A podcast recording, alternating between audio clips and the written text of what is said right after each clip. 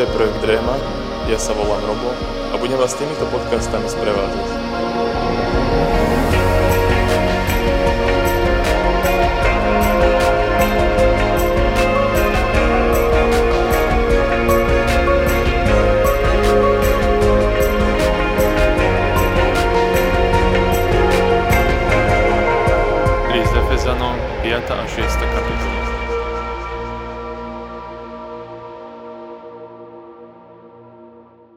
Vítajte pri počúvaní dnešného podcastu. Dnes sa budeme venovať 5. a 6. kapitole listu Efezanom. 5. kapitola listu Efezanom začína, začína oslovením adresátov ako milované Božie deti. Zaujímavosťou je, že sa tam používa grecké slovo mimetaj. Áno. A tento termín alebo toto napodobňovanie bolo charakteristické v antike aj pre vzťah v rodine, kde deti mali napodobňovať rodičov, ale bol napríklad príznačný aj pre vzťah učiteľa a žiaka. A ako isto vieme, to isté platilo aj pre žiakov Pavla. Napríklad to vidíme v prvom liste Korintianom, 1. kapitole, 11. verš, kde vyzýva Pavol adresátov, aby ho napodobňovali, ako on napodobňuje Krista. Čo je zaujímavé, že ne, a nehovorí adresátom hneď, aby napodobňovali Krista, ale podľa jeho príkladu, podľa Pavlovho príkladu, aby napodobňovali Krista, tak ako on ho napodobňuje. V 3. a 4. verši autor znova vystriha adresátov pred, uh, napríklad v 3. verši je to konkrétne nerez skutkov, smilstvo, nečistota a od 4. verša je to, sú to neresti, hej, alebo také previnenia slovami. Hovorí, že hlúpe reči, jednoducho treba sa im vystriať, pretože sú opakom dobrorečenia Bohu a ľuďom. V 5. verši sa používa termín dedičstvo, čo je vlastne starozákonná metafora pre spásu. Hovorí, že tí, ktorí páchajú tieto skutky alebo sa prehrešujú týmito slovami, nemajú podiel na Božom kráľovstve. A tento termín sa často používa v starom zákone, či už v žalmoch a odkazuje presne na ako keby podiel, na, na podiel spásy. Zároveň pritvrdzuje v tom, že od 7. verša vidíme, že prázdne slova podľa autora nemajú skutočnú perspektívu a vystria adresa to, aby nemali nič spoločné s týmito ľuďmi, ktoré páchajú tieto, tieto hriechy, môžeme povedať.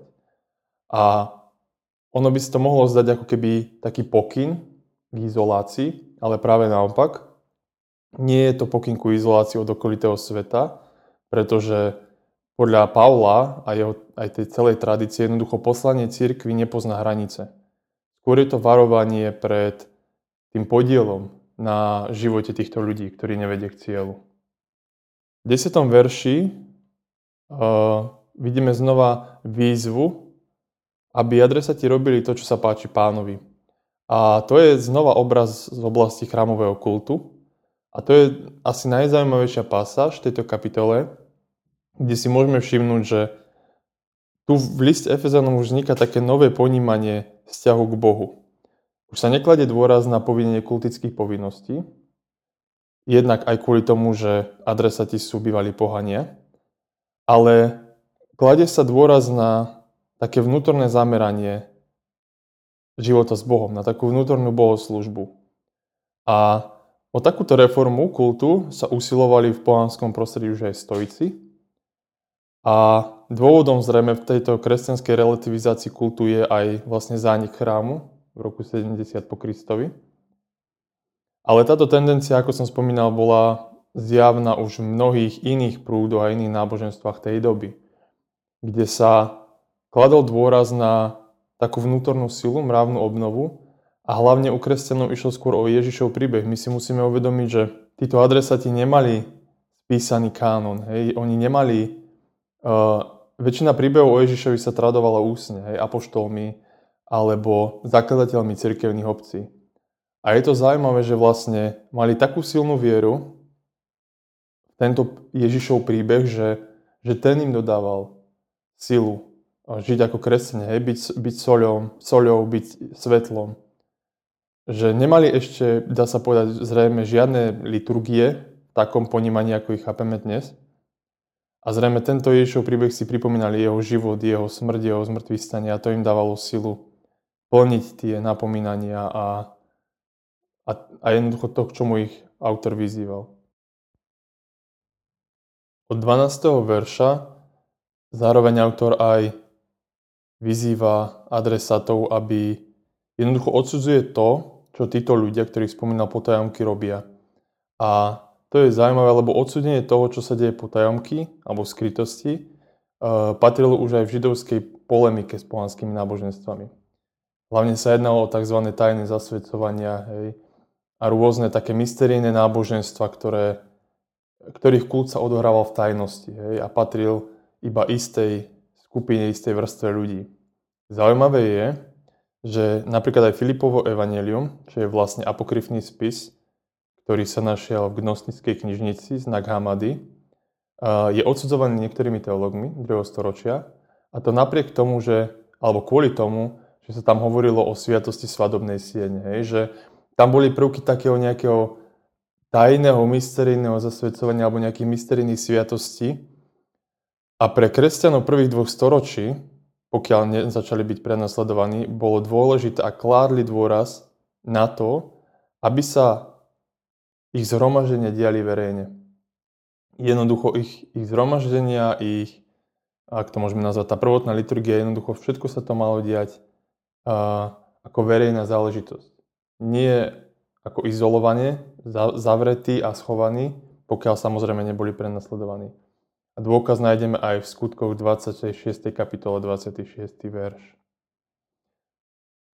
Asi najzaujímavejšia vec v 5. kapitole, alebo by som povedal v niektorých Pavlových spisoch, alebo všeobecne v novozákonných spisoch cirkevným obciam, je tzv. tematika alebo vyzývanie, aby sa veriaci neopíjali vínom. To je skutočne zaujímavá vec, ktorú keď neskúmame alebo si nezistíme, čo to znamená, tak úplne ako keby stratíme taký rozhľad, že vlastne čo tým Pavol alebo autori jednotlivých listov myslia. Vidíme to napríklad aj v prvom liste Korintianom, kde, kde Pavol vyzýva veriacich Korinte, aby, aby jednoducho sa, sa, jednoducho, aby sa neopíjali vínom. A zrejme to vzniklo z toho dôvodu, že niektorí bohatí členovia alebo bohatší, majetnejší členovia cirkevnej obce si nosievali na zhromaždenie viacej vína.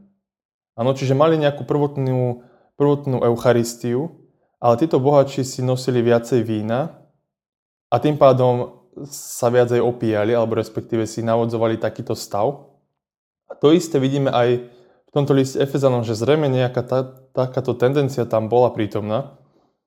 A znova to súvisí zrejme aj s tak, takými gnostickými prvkami alebo prvými takými, uh, by som povedal, presne mystickými, gnostickými náboženstvami, ktoré sa snažili vínom a rôznymi rituálmi navodiť extatické stavy.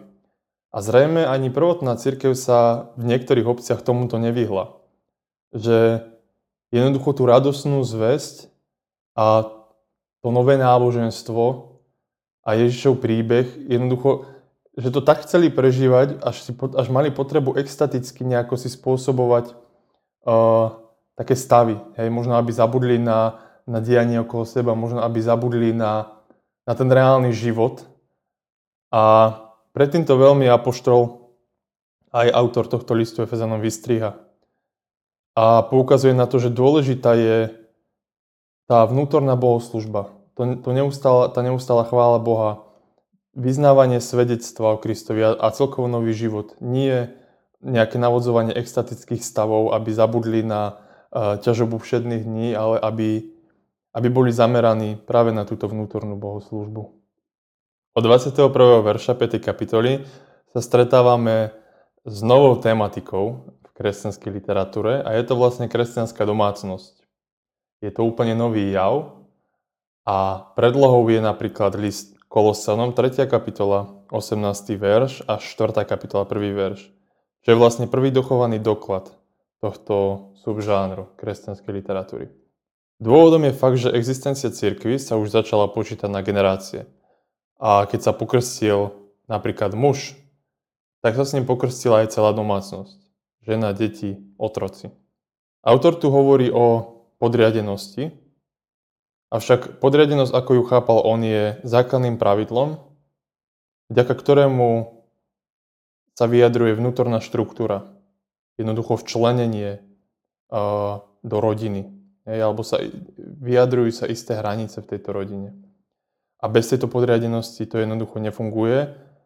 Čo autor vlastne vyzdvihuje aj tým, že jednoducho muž sa musí podriadiť ako hlava Kristovi. A tým, že sa podriaduje muž Kristovi, tak sa podriaduje celý jeho dom Kristovi. A vyjadruje to aj istú bázeň voči Bohu.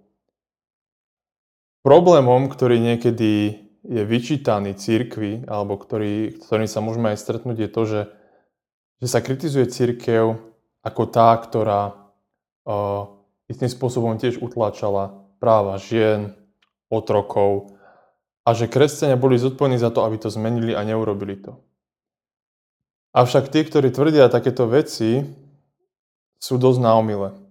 Pretože kresťanstvo bolo jedno, jedným z prvých náboženstiev, ktoré bolo v tejto oblasti a v tejto otázke dosť revolučné. Jednoducho podriadenosť žien bola v gréckom svete prirodzený stav a tomu bolo, to bolo tak aj v židovstve. Avšak v Galatianom 3. kapitol 28. verši sa už hovorí o rovnosti mužov a žien pred, pred Kristom. A toto ich rovnoprávne postavenie je odvodené od ich spoločnej viery a darov ducha. Kresťania si nemohli dovoliť, ako si to my dneska predstavujeme, že Spravili by protest a zrazu by sa zmenil celý chod dejín vtedajších. Bolo im jasné, že patriarchát a jednoducho takáto štruktúra bude trvať dlhšiu dobu. A bude nutné pre nich, aby sa kresťania mohli členiť do súčasnej spoločnosti.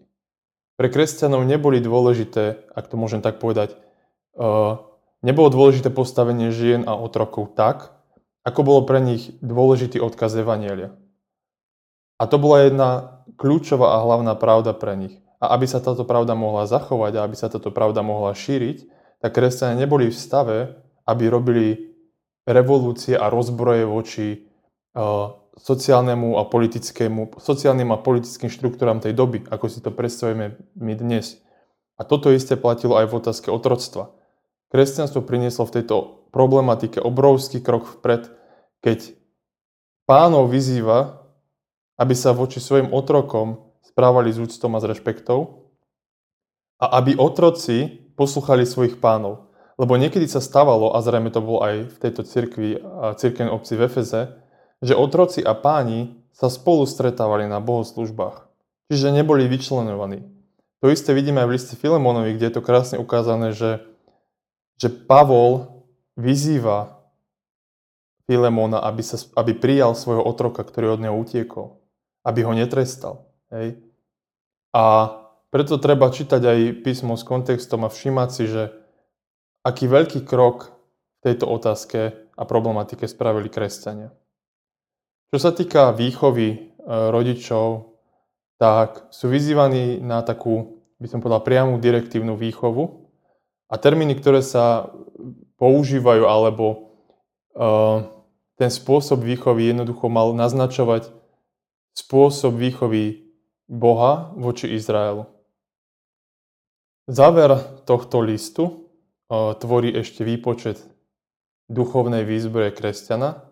Táto duchovná výzbroj bola zrejma a zjavná už aj napríklad v listoch Sokrata alebo aj u esenov Ježišovej doby.